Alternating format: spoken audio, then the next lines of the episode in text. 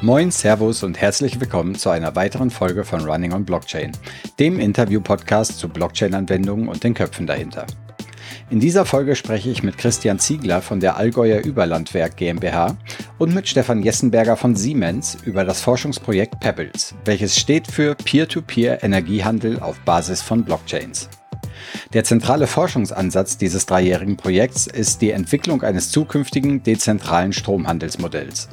Ziel ist es, eine sichere lokale Stromhandelsplattform auf Basis von Blockchain-Technologie aufzubauen und die Auswirkungen von Blockchain-Technologien auf den Energiemarkt zu analysieren und zu testen.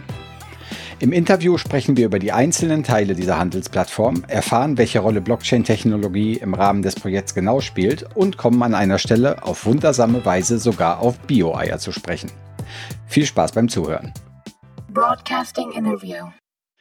Herzlich willkommen zu Running on Blockchain, Christian und Stefan. Ähm, es freut mich, dass wir es heute geschafft haben, hier zusammenzukommen, um über den Einsatz von Blockchain-Technologie im Energiesektor zu sprechen. Bevor wir uns aber langsam dem Projekt Pebbles nähern äh, und herausarbeiten, was es genau damit auf sich hat, vielleicht erst einmal ganz kurz zu euch beiden.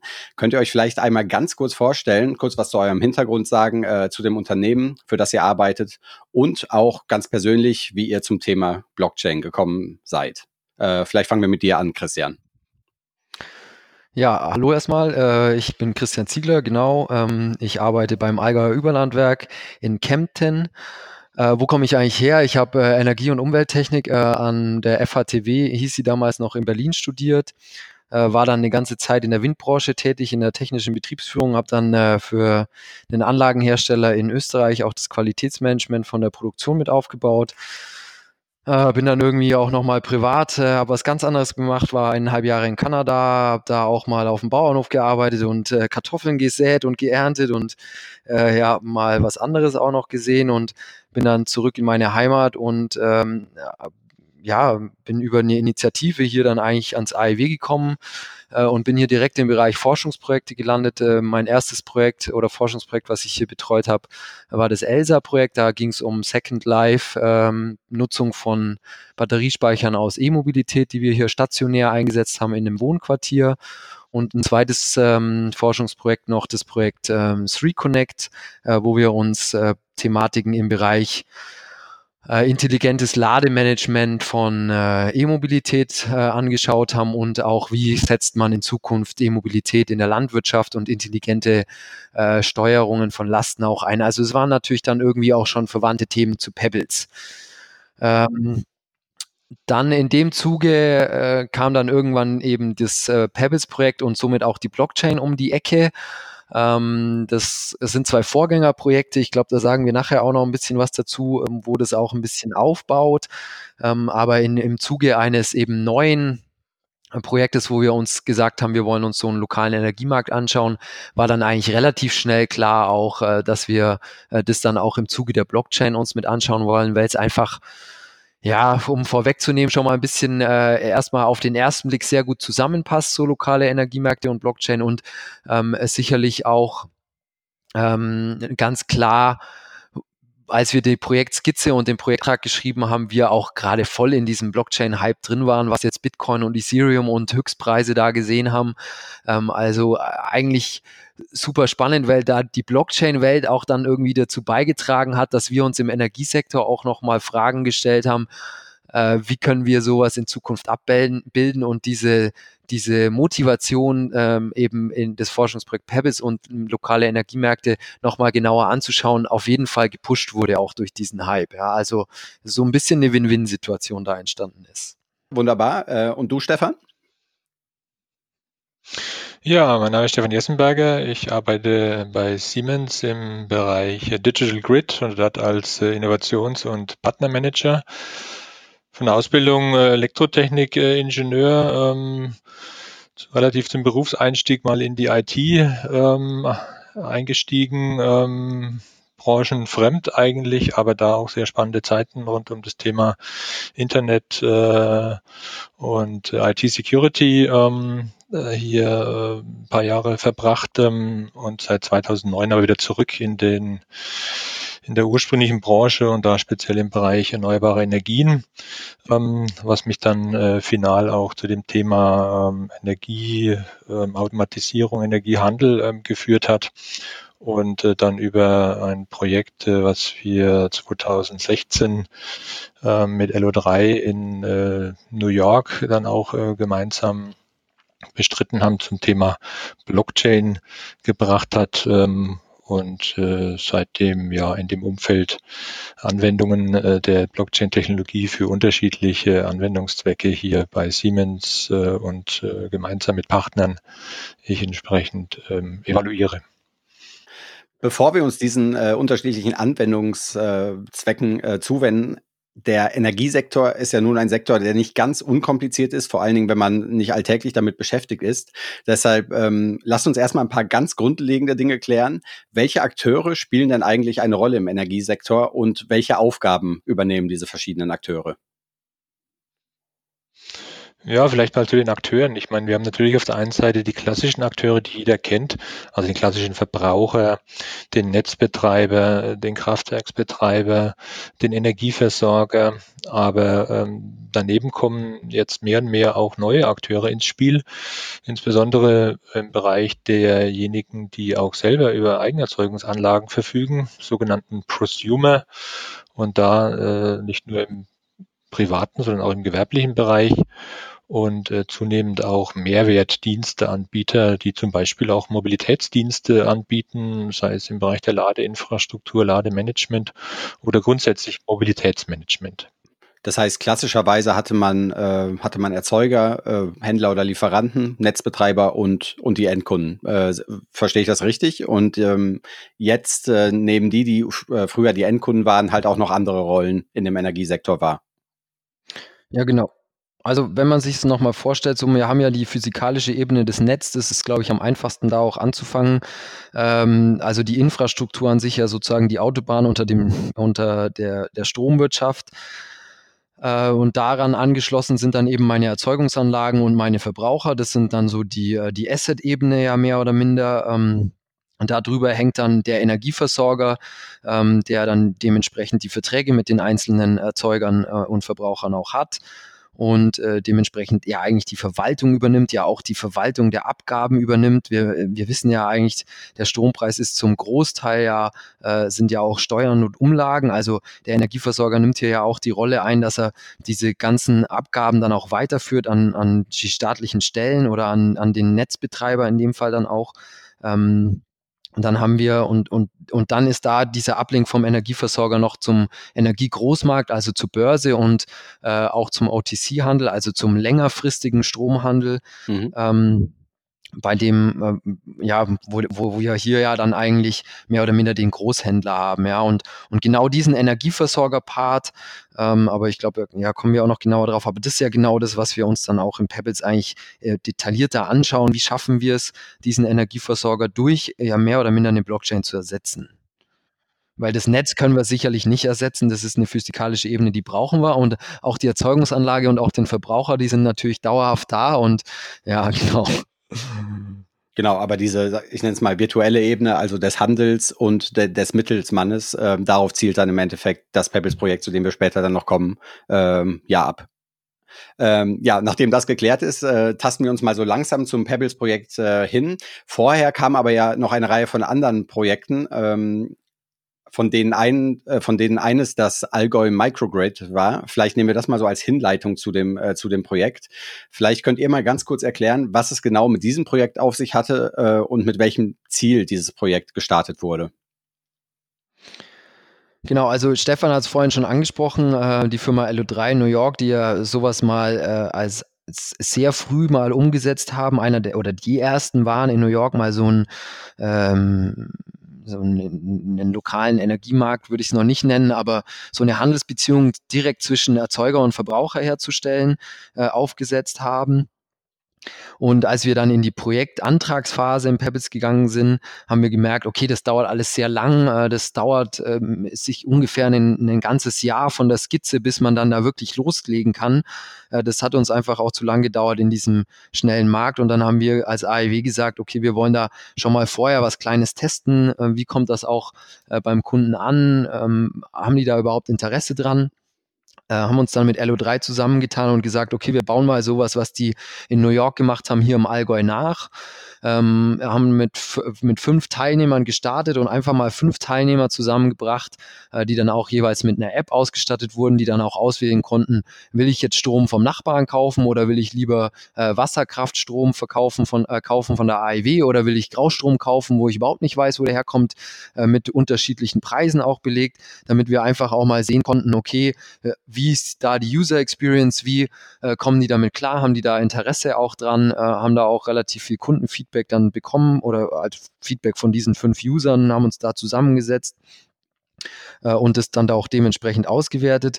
Leider gab es mit LO3 einfach regulatorische Schwierigkeit. Äh, die Hardware, die die genutzt haben, also die Hardware, die dann beim Kunden verbaut wurde, äh, was auch gleichzeitig als Energiezähler fungiert hat, parallel zu, zur normalen, ähm, zum normalen Stromzähler, der beim Kunden eingebaut war, äh, hatte keine CE-Zertifizierung und bis diese Zertifizierung dann da war, das hat relativ lang gedauert. Das heißt, wir durften das erstmal hier nicht einbauen in Europa, äh, haben dann parallel noch mit der Firma Olli aus Stuttgart äh, gesagt, okay, haben uns da nochmal umgeschaut, wer macht sowas eigentlich noch, wer könnte sowas noch realisieren und äh, haben uns dann sogar dazu entschlossen, so ein zweites Pilot-Microgrid aufzubauen, nämlich äh, mit der Firma Olli, ähm, die dann ein bisschen anderen Ansatz hatten, wo einfach äh, das Motto war Bring Your Own Meter. Das heißt, man hat den Zähler, der beim Kunden schon ist, äh, einfach drin gelassen und ausgelesen und äh, dort eine kleine Hardware verbaut, wo dann eben auch der Full Node der Blockchain äh, im, bei, im Fall von Olli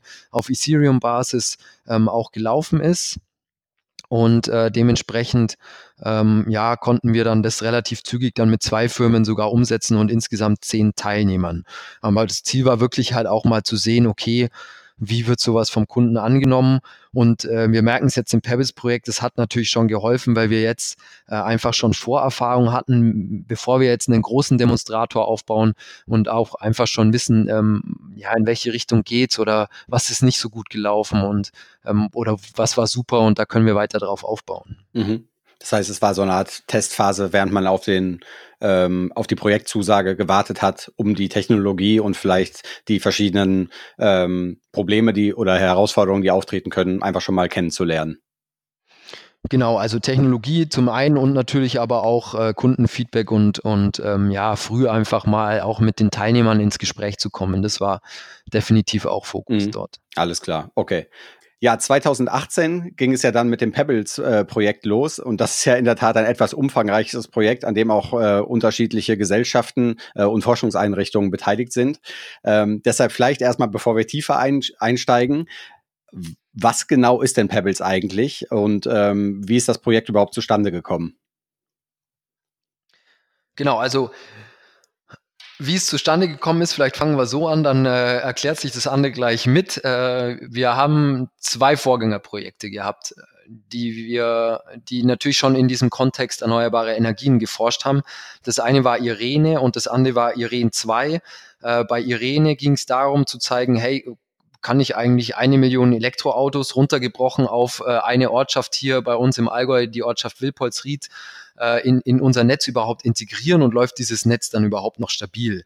Äh, zweite Forschungsfrage bei dem Projekt war auch, hey, wenn ich 100 Prozent erneuerbare Energien da im Netz habe, äh, kann ich dann überhaupt noch das Netz betreiben? Dann auch eben diese Kombination mit, mit E-Mobilität und diesen Lasten.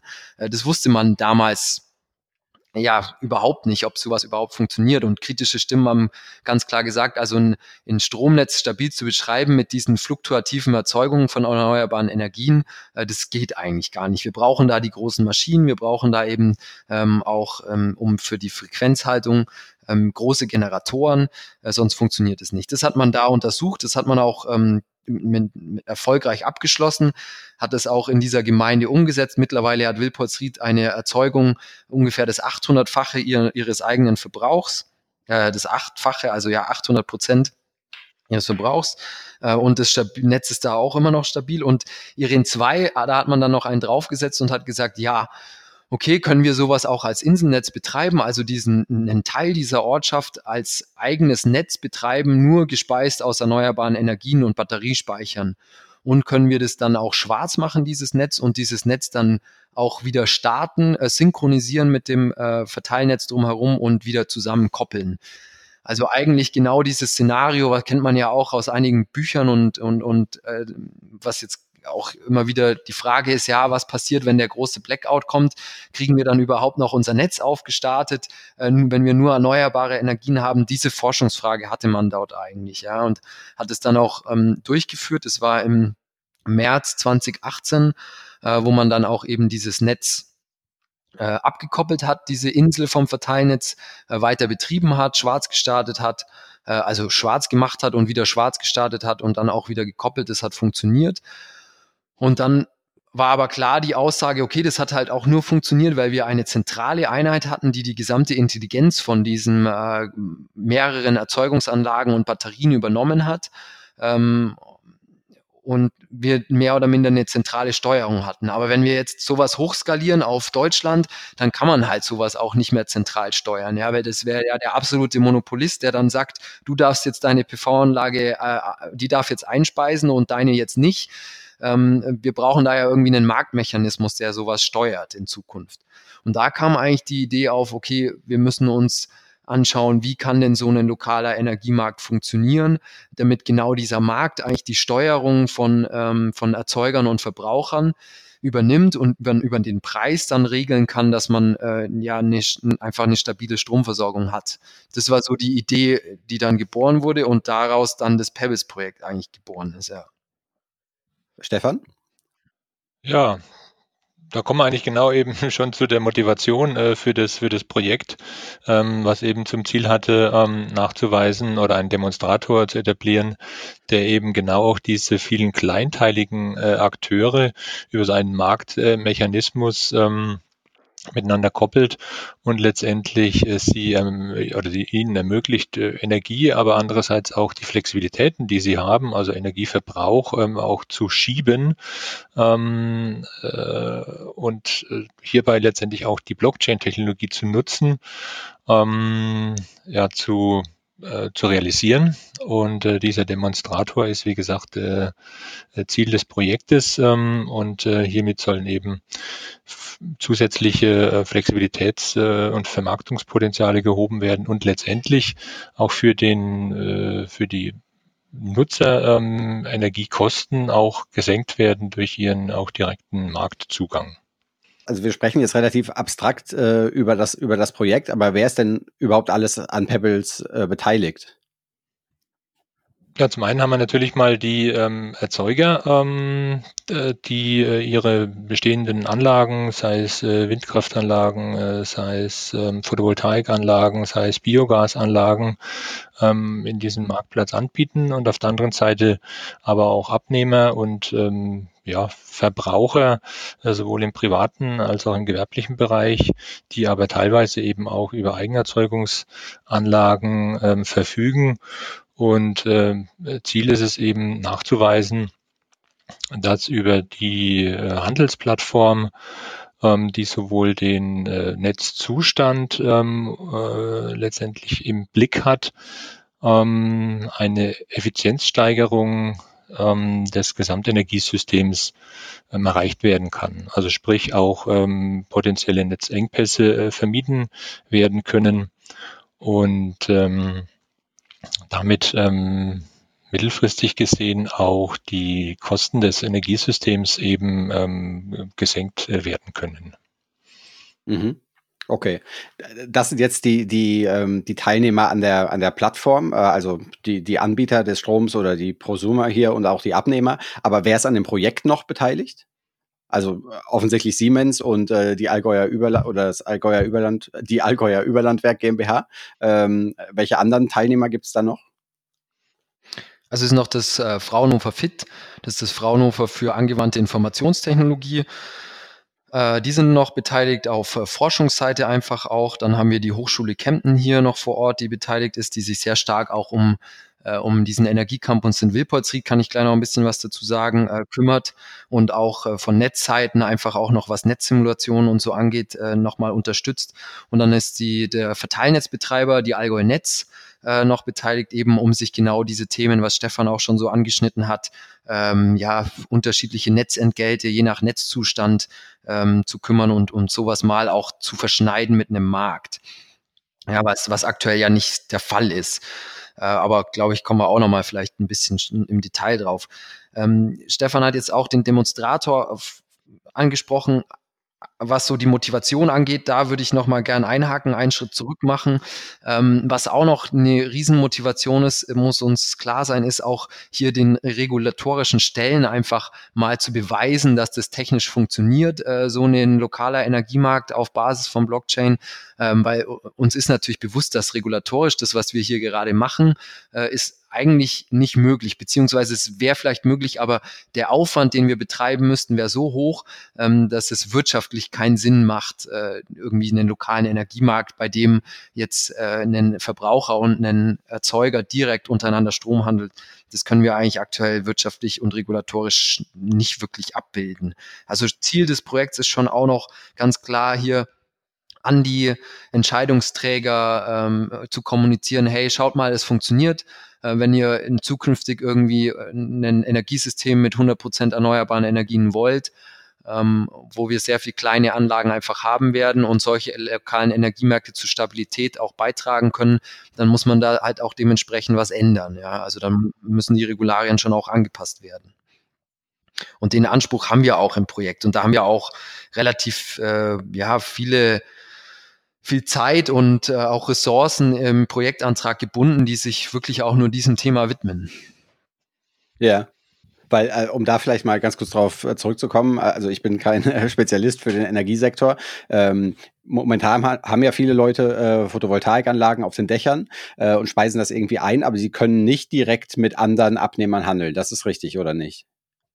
Naja, man müsste sie zu einem Energieversorger ausstatten. Das muss uns halt klar sein. Und das, äh, das sind unheimlich viele Gesetze, Energiewirtschaftsgesetz, Remit-Meldungen. Äh, man müsste, man wäre dann auch verpflichtet, die ganzen Steuern, Abgaben einzusammeln. Ich muss eine korrekte Rechnung ausstellen, wo irgendwelche Zählerwerte drauf sind. Also alles, was wir jetzt eigentlich für normal kennen und so wie wir es kennen, dass ich ne, einmal im Jahr eine Stromrechnung kriege, wo halt einfach auch äh, draufsteht, wie viel habe ich verbraucht und äh, das wird da gemessen. Dieses, das sind ja auch, das sind ja auch alles Verpflichtungen, die wir als Energieversorger von gesetzlicher Seite haben. Ist ja auch richtig so, weil in diesem aktuell äh, doch sehr statischen System äh, will ja auch jeder eine korrekte Stromrechnung haben, ist ja logisch.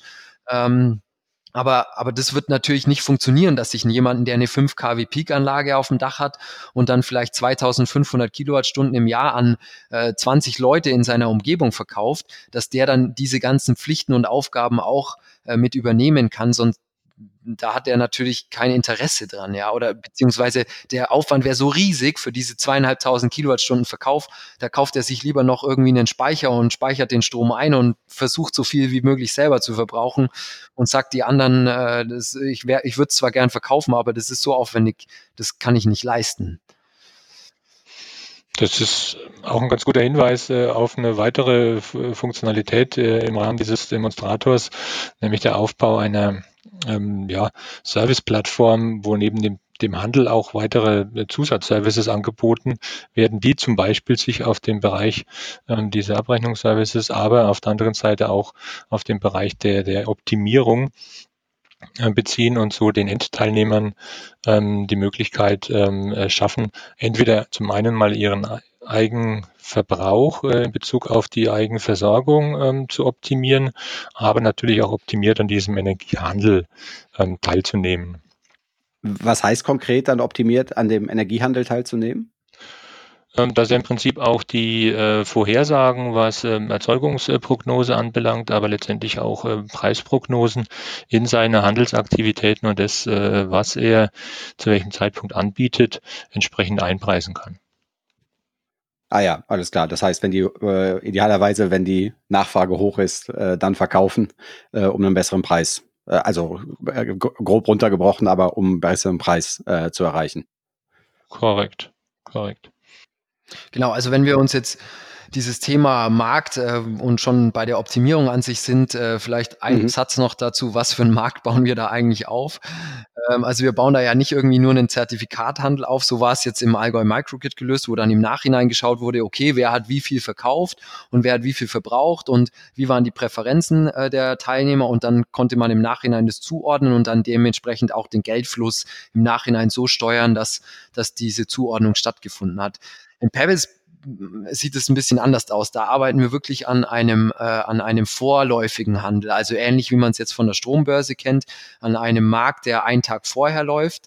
Ähm, das heißt, der Handel findet also sozusagen für morgen statt, was das Ganze viel, viel komplexer macht, weil ich natürlich dann Prognosen brauche, äh, wie viel Erzeugung habe ich eigentlich morgen, wie viel Verbrauch habe ich überhaupt morgen und das Energiemanagementsystem bei jedem zu Hause äh, muss das natürlich erstmal errechnen, damit es auch entscheiden kann, wie viel kann ich denn jetzt anbieten an dem Markt, ja, und zu was für einem Preis.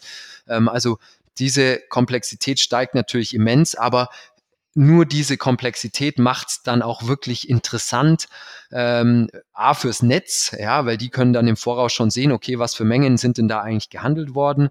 Äh, Laufe ich da in irgendwelche Schwierigkeiten rein? Muss ich vielleicht noch einen Anreiz vom Netz ausschaffen äh, und sagen, ähm, guck mal, der Strom äh, oder die Netzgebühren sind jetzt gerade besonders günstig in diesem Netzstrang, weil dort ist gerade viel zu viel Erzeugung drin und wenn ich die Netzgebühren senke, ähm, dann kann ich halt auch die Verbraucher, die flexiblen oder irgendwelche Speicher von irgendwelchen Nachbarn auch anreizen zu sagen, okay, dann kaufe ich halt den Strom jetzt, wenn er zur Verfügung steht, weil jetzt ist er halt auch billig.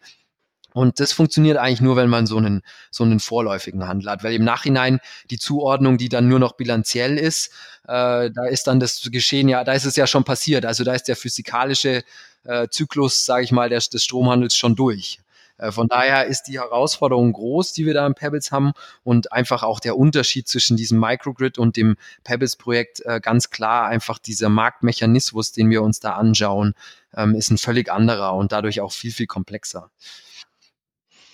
Wobei es natürlich ganz klar zu sagen ist, es geht nicht darum, komplexe äh, Probleme äh, zu schaffen, sondern natürlich am Ende des Tages wirklich ähm, Effizienzsteigerung und äh, damit auch eine Kostensenkung ähm, zu ermöglichen. Sprich, wir erwarten in Zukunft äh, bei wesentlich mehr erneuerbaren Energien im Netz ähm, auch wesentlich mehr Engpässe und da braucht es entsprechende Mechanismen und Maßnahmen, um eben diese Engpässe zu vermeiden um äh, teure Abregelmaßnahmen, was natürlich äh, völlig äh, unsinnig wäre, hier ähm, äh, Energiepotenziale äh, zu reduzieren, äh, weil ich Netzengpässe habe, diese eben zu vermeiden und ähm, somit ähm, äh, die Effizienz des Gesamtsystems zu erhöhen. Mhm. Ähm, alles klar, dann äh, schauen wir uns das Ganze jetzt mal ein bisschen im Detail an. Äh, auch der Demonstrator, der jetzt schon äh, des Öfteren angesprochen wurde. Ähm, also wie genau funktioniert denn Pebbles eigentlich? Äh, wie setzt sich dieser Demonstrator zusammen und auch welche Aufgaben haben die verschiedenen Teilnehmer äh, des Projekts äh, in diesem Kontext? Ja, dann kommen wir vielleicht mal zunächst zu den äh, zwei zentralen Einheiten. Das ist zum einen mal eben diese Handelsplattform, die den Energiehandel über sogenannte Smart Contracts äh, ermöglicht. Und äh, wichtig eben hierbei, dass der Netzzustand oder zumindest äh, oder auch der, der erwartete Netzzustand und vor allem auch die Lokation der Teilnehmer berücksichtigt äh, wird. Ähm, so kann es also sein, dass ein Contract eben nicht zustande kommt, wenn ein Netzknoten äh, letztendlich hierdurch überlastet würde. Äh, andererseits kann eben dadurch auch ein Anreizmechanismus, wie vorhin schon angesprochen, ähm, etabliert werden, der eben lokale Speicherkapazitäten anreizt, ähm, die dann den lokal den Bedarf lokal decken können.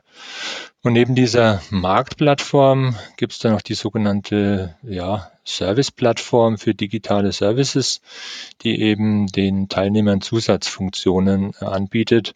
Einerseits, äh, wie vorhin schon gesagt, lokale Eigenversorgungsoptimierung, aber andererseits eben auch bestmögliche Teilnahme am, am Marktplatz. Und ähm, hier also Mehrwerte für die Teilnehmer ähm, etabliert. Genau, und wenn wir uns jetzt mal auf die technische Ebene noch weiter runterbrechen, das sind sozusagen jetzt diese Plattformen, äh, die wir dort aufbauen.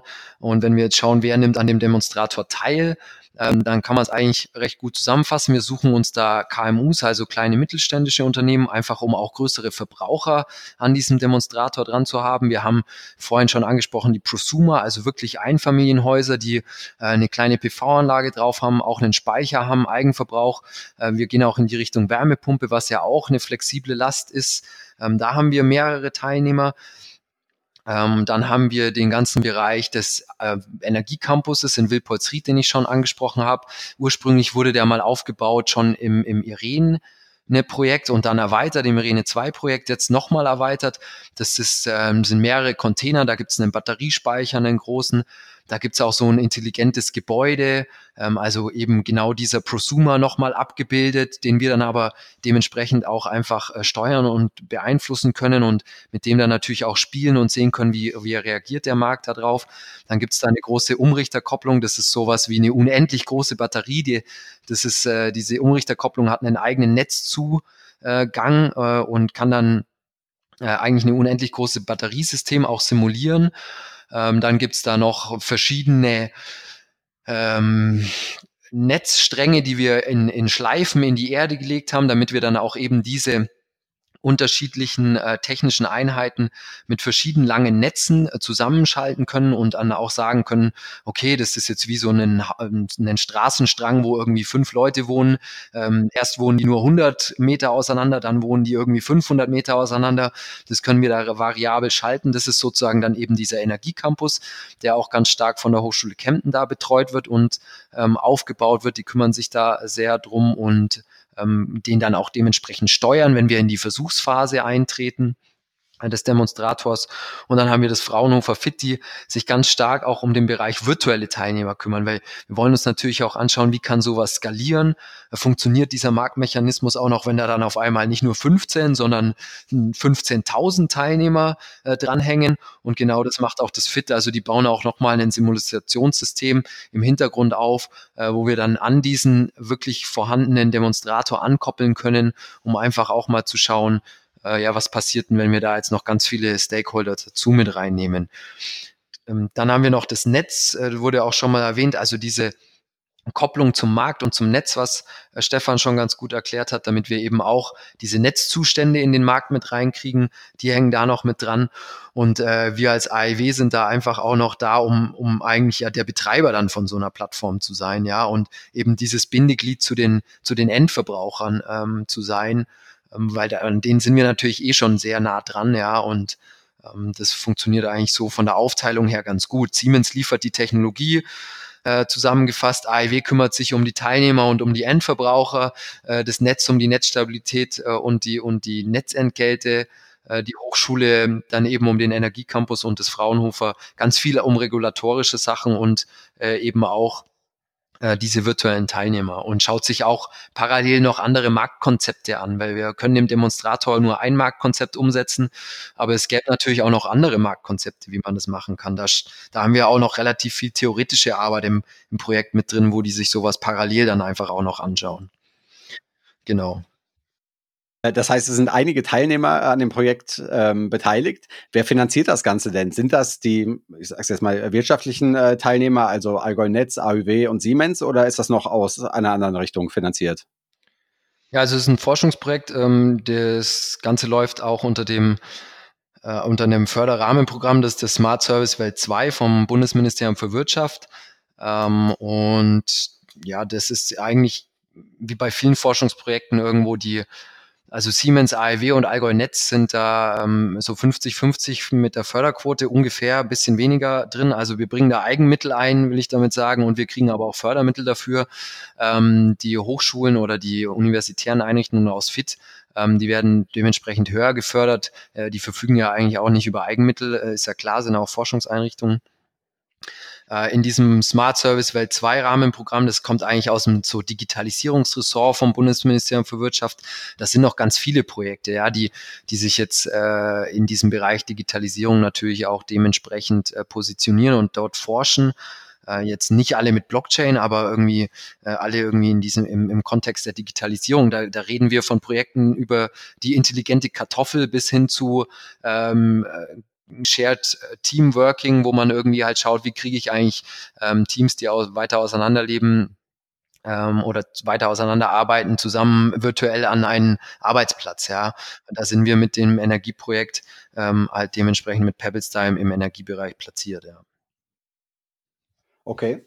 Ähm, ich gehe noch mal einmal kurz äh, zu einer Sache zurück, die, die Stefan gerade angesprochen hat. Und zwar sind das diese äh, beiden Kernelemente, also diese Transaktions- oder Handelsplattform und dann, äh, ich glaube, du hast es Service-Plattform genannt, die noch dazukommt, also Optimierungssysteme, Energiemanagementsysteme im Endeffekt. Ähm, welche Rolle oder an welcher äh, Stelle spielt denn dann Blockchain-Technologie bei diesem, äh, bei diesem Projekt eine Rolle? Also die Blockchain kommt im Wesentlichen im Bereich der Marktkommunikation zum Einsatz, also sprich ähm, hier eine unverfälschbare und sichere äh, Kommunikation zwischen den Marktteilnehmern einerseits und äh, der Handelsplattform andererseits zu etablieren. Also sprich hier ähm, äh, zu ermöglichen, dass einerseits Transparenz ähm, gewährleistet wird, äh, sprich die Marktteilnehmer auch äh, sehen, was passiert an diesem Markt, aber letztendlich die Transaktionen nachher auch so sicher und unverfälschbar abgewickelt werden können, dass also im Nachgang keine ähm, äh, Daten ähm, verändert äh, werden können. Mhm. Das ist mal im Wesentlichen äh, der Einsatzzweck ähm, der Blockchain-Technologie in diesem äh, Demonstrator. Okay. Und wer, äh, wer ist für die zuständig jetzt im, äh, im Rahmen der ganzen Teilnehmer an diesem Projekt? Ähm, die Blockchain-Kommunikation ähm, da spielen natürlich die einzelnen Systeme ähm, eine Rolle. Das heißt, ähm, jeder, der ähm, einerseits hier zentrale Komponenten bereitstellt oder andererseits dezentrale Komponenten auf der Teilnehmerseite, ist für sich letztendlich ähm, äh, verantwortlich, die entsprechenden ähm, Kommunikationsschnittstellen und, und, und Blockchain-Komponenten hier äh, in die Systeme zu integrieren. Das bedeutet auf, auf Siemens-Seite zum Beispiel, sage ich mal, die ähm, äh, zentrale und dezentralen Plattformen Plattformen. Mhm. Und ähm, auf Seiten äh, des äh, AEW äh, die dezentralen äh, Komponenten, um letztendlich auf Prosumer-Seite äh, hier äh, an die Plattform anzudocken. Okay. Und ist da schon klar, welche Art von äh, Blockchain-Technologie ähm, eingesetzt werden soll? Oder befindet sich das noch so im, also äh, in der Exploration momentan?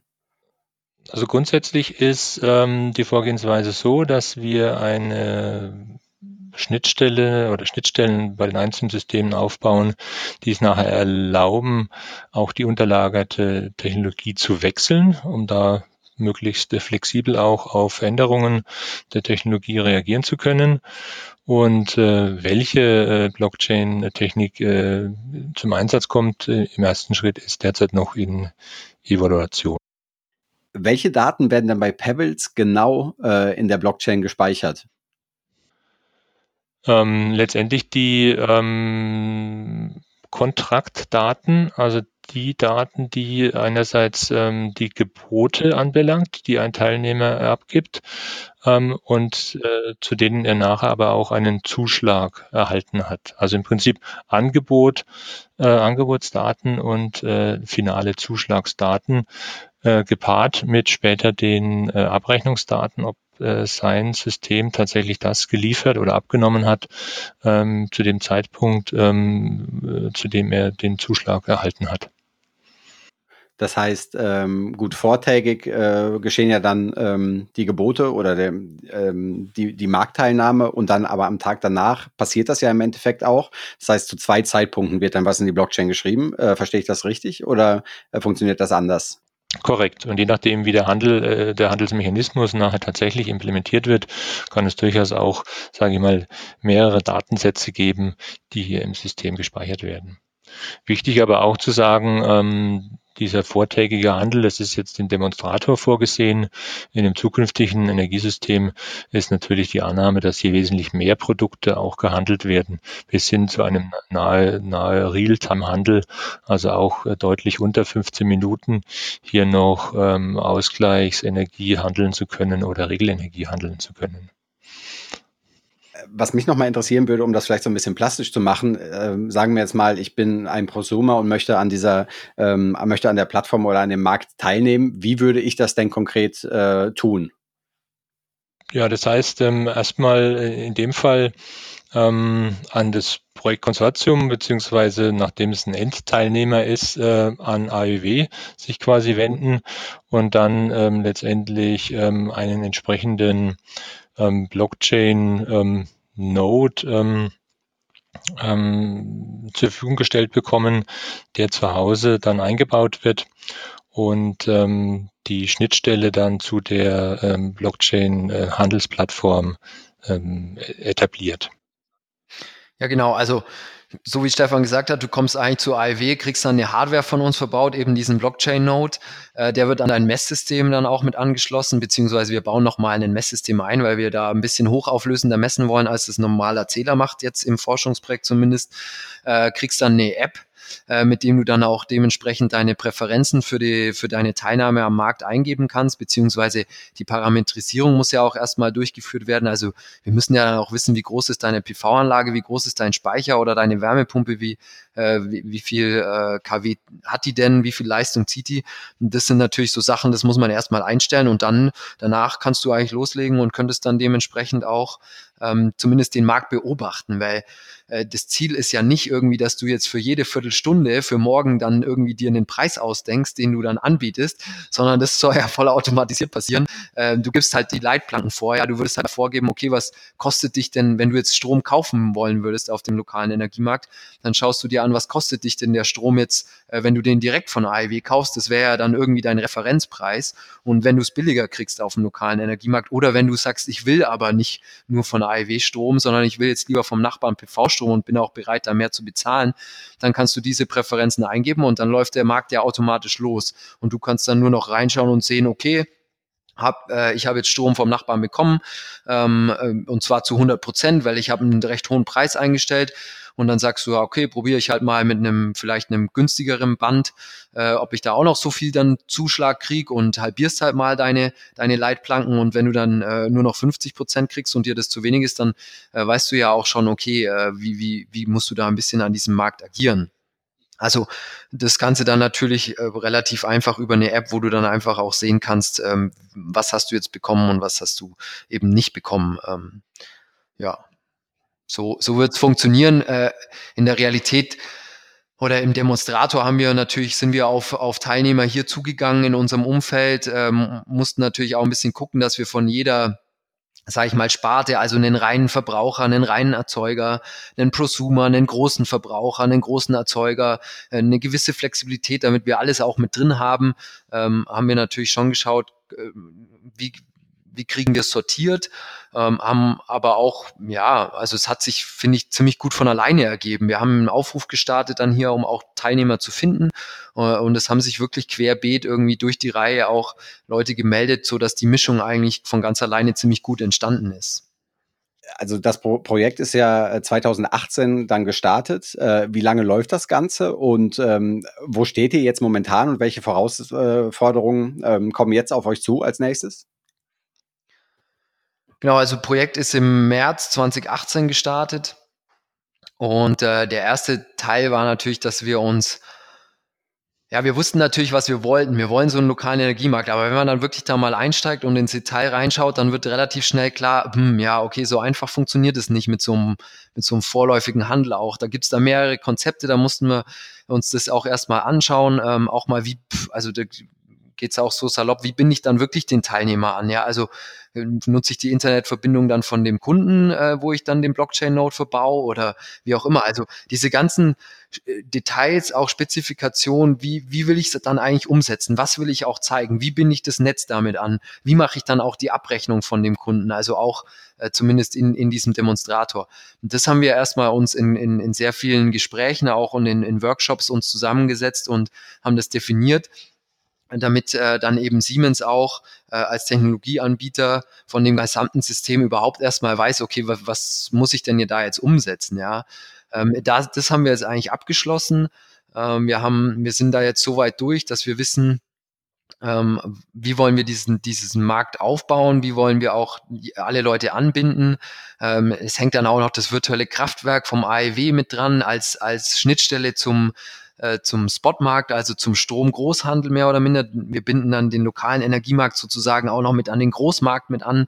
Äh, das musste natürlich irgendwie auch mal äh, niedergeschrieben werden und, und, und eine Einigkeit darüber erzielt werden in, zwischen den Projektpartnern. Ähm, da sind wir jetzt durch und jetzt geht's eigentlich in die Umsetzungsphase. Da haben wir jetzt ungefähr so ein Jahr Zeit. Wir fangen an, die Teilnehmer anzubinden, bauen die Kommunikationsstrecken auf, bauen äh, von Siemens Seite auch eben diese Zusatzservices auf, ähm, auch erstmal diese ganzen Prognosedienste für äh, für diesen lokalen Energiemarkt. Das Fraunhofer fängt an, die virtuellen Teilnehmer auch zu programmieren. Der Energiecampus wird final noch äh, angepasst und umgebaut gerade. Und ähm, Zeitplan, grober Zeitplan ist, dass wir ungefähr in einem Jahr damit fertig sind. Und dann haben wir so ungefähr noch ein Jahr Zeit, um um eben diesen Demonstrator auch laufen zu lassen und dann natürlich auch mal verschiedene Szenarien zu probieren, äh, um, um auch zu zeigen, welcher Markt ist stabil oder was funktioniert auch oder wo gibt's Probleme. Ähm, ja, also so drei Jahre insgesamt eben in diese drei Zeitschritte aufgeteilt. Erstmal mehr oder minder Spezifikation, dann der zweite Zeitschritt jetzt Umsetzung und Aufbau des Demonstrators und dann der dritte Zeitscheibe dann auch der Betrieb eben des Demonstrators. Okay. Äh, ja, wirklich sehr interessant. Ähm, ich bin gespannt, äh, was ihr da für Ergebnisse herausbekommt. Ähm, wenn man mal sich so ein bisschen breiter den Energiesektor anschaut, ähm, wie ist so eure Einschätzung zur, zur Innovationskraft insgesamt von Blockchain oder Distributed Ledger Technologien ähm, in der Branche, jetzt auch abseits von dem Projekt? Könnt ihr da was zu sagen? Ja, also vom Grundsatz her muss man dazu sagen, dass äh, wir davon ausgehen, dass die Technologie an sich äh, und vor allem auch in, in Kombination mit, mit äh, künstlicher Intelligenz wirklich ein Riesenpotenzial hat, äh, hier völlig neue Formen der Interaktion zwischen den verschiedenen Anschlussnehmern, Netzbetreibern, Mehrwertdienste, äh, Anbietern zu ermöglichen und äh, somit auch ähm, neue Geschäftsmodelle, wie vorhin schon äh, angedeutet, ähm, ermöglicht. Aber wie gesagt, ähm, auch mal äh, vor allem die Effizienz ähm, im System erhöht. Ähm, wenn man sich vorstellt, ähm, dass zukünftig Abermillionen von aktiven Systemen ähm, in so einem Energiesystem in irgendeiner Form miteinander interagieren äh, sollen, natürlich nicht alle mit allen, aber in einer optimierten Art und Weise, im besten Fall auf Basis solcher dezentralen äh, Marktplätze, dann ist die Annahme, dass sowas äh, im Prinzip am besten ähm, mit einer ähm, ja, verteilten ähm, Architektur äh, und äh, in Kombination mit, mit künstlicher Intelligenz äh, funktionieren äh, kann, indem eben die einzelnen Systeme mehr oder minder autonom ähm, miteinander interagieren. Genau, also Wow, da, da gibt es natürlich noch ganz viele andere Anwendungsfelder. Also wenn wir uns jetzt mal bei uns aufs Projekt beschränken, dann ist es ja erstmal dieser äh, klassisch dieser Handel zwischen Verbraucher und äh, Erzeuger, also dieser Peer-to-Peer-Handel, der immer wieder im Fokus steht, ähm, wo wir dann ja eigentlich die Blockchain wirklich dazu nutzen können, erstmal zu zeigen, äh, ich habe natürlich irgendwie einen, einen zum ersten Mal die Möglichkeit, digital ein Zertifikat abzubilden, um auch einen Nachweis zu schaffen, ja, dieser Strom wurde dort, also äh, geologisch, äh, geografisch gesehen, äh, an diesem Ort von dieser PV-Anlage erzeugt zu dieser Stunde und zu dieser Menge. Und ich habe einen Nachweis darüber, ja. Also das gibt's ja aktuell noch nicht. Das heißt, ich, nur wenn ich diesen Nachweis erstmal habe, dann kann ich ja als Verbraucher auch viel gezielter erstmal auswählen, was für Strom will ich haben. Also ich vergleiche es immer ganz gerne auch mit dem Ei, das man irgendwie im Laden kauft. Ähm, wenn ich da ein Bio-Ei kaufe, dann habe ich da halt irgendwie eine Nummer drauf und wenn mich das interessiert, dann gehe ich online und dann kann ich ganz genau sehen, von welchem Bauernhof kommt denn dieses Ei. Genauso bei einem Bodenhaltungsei kann ich halt auch sehen, was für einen äh, von welchem Bauernhof das kommt und dann kann ich selber entscheiden, ähm, was will ich denn kaufen, was für ein Ei will ich kaufen und ich sehe genau, wo es herkommt. Ich sehe auch vielleicht, wann es gelegt wurde kenne mich nicht ganz gut, äh, ganz genau aus mit dem Code. Ich glaube nicht, aber bei der, bei uns im Projekt haben wir diese Möglichkeit. Also ich sehe, wann wurde der Strom produziert, wo wurde er produziert und von was für einer Erzeugungseinheit. Und dann kann ich gezielt auch erstmal einkaufen. Also das ist natürlich schon mal ein Riesengebiet, wo die Blockchain uns erstmal diesen immensen Vorteil äh, gibt von so einem Zertifikat äh, Nachweis, den es eigentlich aktuell ja sonst noch nicht gibt, ja. Ähm, Und wenn ich mir und, und dann natürlich auch den Nachweis habe, wenn wir jetzt äh, vortägig natürlich handeln mit diesem Marktsystem, das ist der zweite Riesenvorteil der Blockchain, dass ich dann eben den Nachweis auch erbringe, ja, ich habe halt jetzt auch wirklich diesen Strom erzeugt, den ich gehandelt habe am Tag davor. Also und ich kann es auch nicht fälschen und ich kann auch nicht mehr irgendwie nachträglich sagen, nee, nee, nee, ich habe das überhaupt nicht gehandelt, sondern es ist halt einfach fälschungssicher abgelegt. Das ist ein Riesenvorteil. Aber wenn wir jetzt in den Energiesektor reingehen, dann haben wir noch ganz viele Anwendungsfälle, die jetzt irgendwo, wo die Blockchain natürlich ein gewisses Potenzial bietet. Also sei es irgendwie die Kündigung und der Lieferantenwechsel, was ja aktuell irgendwie ein Prozess ist, der sehr komplex ist und den man sicherlich auch vereinfachen könnte, was aber nicht Scope von unserem Projekt ist, muss ich dazu sagen. Das ist ganz klar. Oder auch der Energiegroßhandel. Also da gibt's ja auch andere Projekte noch, äh, wenn man da über den Tellerrand von Pebbles hinausschaut, die sich dann eben genau mit diesen Themen beschäftigt. Oder im Bereich E-Mobilität. Also auch da haben wir ja schon was gesehen, ähm, wo man sagt, okay, diese ganze Abrechnung von, äh, von kleinteiligen Energieladungen an, an, an Ladesäulen äh, lässt sich über die Blockchain abbilden. Oder wie können äh, kleine Stromspeicher auch das Netz irgendwie zentral stabilisieren. Auch da gibt es ja noch Forschungsprojekte. Also da gibt es wirklich viele Anwendungsgebiete noch, wo die Blockchain gerade untersucht wird ähm, kann die hier prozessunterstützend und prozessoptimierend eingesetzt werden ähm, oder immer dort auch, wo man halt einfach sagt, ich brauche da einen gewissen Nachweis ähm, oder ich kann eine Abrechnung vereinfachen, sei es jetzt Mieterstrom oder Arealnetze. Also ähm, wir im Peer-to-Peer-Handel reden ja immer dafür und davon, dass wirklich Strom auch über das öffentliche Verteilnetz gehandelt wird. Aber wir sehen ja auch, dass sich eben so Konzepte wie Mieterstrom, wo dann eben der Strom direkt vom Dach, ohne dass er ins Verteilnetz nochmal kommt, an die Bewohner des Hauses verkauft wird. Ähm, da kann man natürlich auch solche ähm, einfach Abrechnungsmodalitäten mit Blockchain eigentlich einsetzen. Ja, also äh, da, da, da geht es wirklich noch deutlich weiter. Äh, was wir jetzt nicht alles abbilden können. Aber da gibt es auch andere Projekte, die genau solche Themenkomplexe dann eben untersuchen. Wobei man natürlich immer dazu sagen muss, ähm, dass äh, die Blockchain-Technologie ähm, letztendlich äh, für vieles eine unterlagerte Technologie ist und die Anwendungsfälle obenauf natürlich erstmal ähm, nicht unabhängig davon immer sind, aber natürlich auch durch entsprechendes Marktmechanismus beziehungsweise Marktdesign überhaupt erstmal äh, ermöglicht werden müssen. Und ähm, da ist eben die Annahme, ähm, ein äh, Marktdesign, was mehr auf dezentrale, auch regionale Marktplätze äh, setzt, äh, ist erstmal Grundvoraussetzung, äh, um eben diese verschiedenen Anwendungsfälle ähm, und, und Effizienzsteigerungen und neue Geschäftsmodelle etablieren zu können. Und dann ähm, ist äh, die Annahme, dass das Blockchain in Kombination mit, mit künstlicher Intelligenz hier einen, einen Mehrwert bieten kann. Aber entscheidend, dass eben ähm, Regulatorik und Marktdesign hier entsprechend auch äh, mit einher äh, sich weiterentwickelt, äh, was ja eben auch ein äh, Ziel des Projektes ist, da entsprechende äh, Informationen und ähm, Empfehlungen äh, auch für Politik und äh, ja, äh, Bundesnetzagentur geben zu können. Wenn man jetzt noch mehr über das Projekt Pebbles erfahren äh, möchte, das ist ja ähm, schon relativ komplex. Äh, ich habe da ja auch einige Schemata gesehen, mit denen man sich das vielleicht noch ein bisschen klarer dann auch vor Augen führen kann. Äh, wo kann man das tun? Wo kann man was über den Fortschritt des Projekts und auch die Rahmenbedingungen des Projekts erfahren?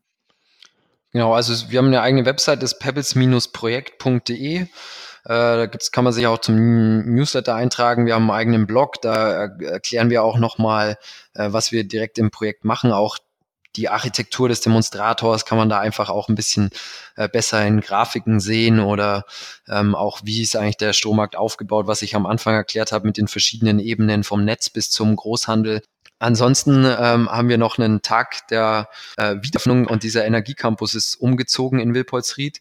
Ähm, der ist aktuell wieder ein bisschen im Aufbau. Ähm, da haben wir am 26.06. eine Wiedereröffnung. Ab ungefähr 16 Uhr geht's da los. Äh, findet man auch auf der Homepage die Details. Also wer auch vielleicht hier aus der Gegend kommt, aus dem Allgäu, Lust hat, sich das mal live anzuschauen, mit uns zu sprechen, dann auch äh, nochmal nachzufragen, kann da auch gern vorbeikommen. Ja, wunderbar. Ähm, das hört sich gut an. Äh, leider bin ich ja so weit hier oben im Norden, aber sonst würde ich äh, diese Einladung sicher, äh, sicher äh, wahrnehmen. Ähm, ja, hat äh, sehr interessantes Projekt, äh, hat mir Spaß gemacht. Äh, ich wünsche euch viel Erfolg ähm, mit, den, äh, mit den nächsten beiden Jahren des Projektes und äh, bin sehr gespannt, äh, was da an Forschungsergebnissen äh, bei herauskommt. Ja, ja vielen Dank auch. Gerne. Dank dir für die Einladung, den Podcast zu machen. Interview confirmed. Vielen Dank fürs Zuhören. Wenn euch diese Folge von Running on Blockchain gefallen hat, hinterlasst uns doch bitte eine positive Bewertung bei iTunes, damit auch andere unseren Podcast leicht finden können. Und falls ihr spannende Blockchain-Projekte aus Deutschland, Österreich und der Schweiz kennt, von denen ihr sagt, die sollten wir auf jeden Fall einmal interviewen, dann schreibt uns einfach eine kurze E-Mail an kontakt at runningonblockchain.com. Bis zur nächsten Folge von Running on Blockchain.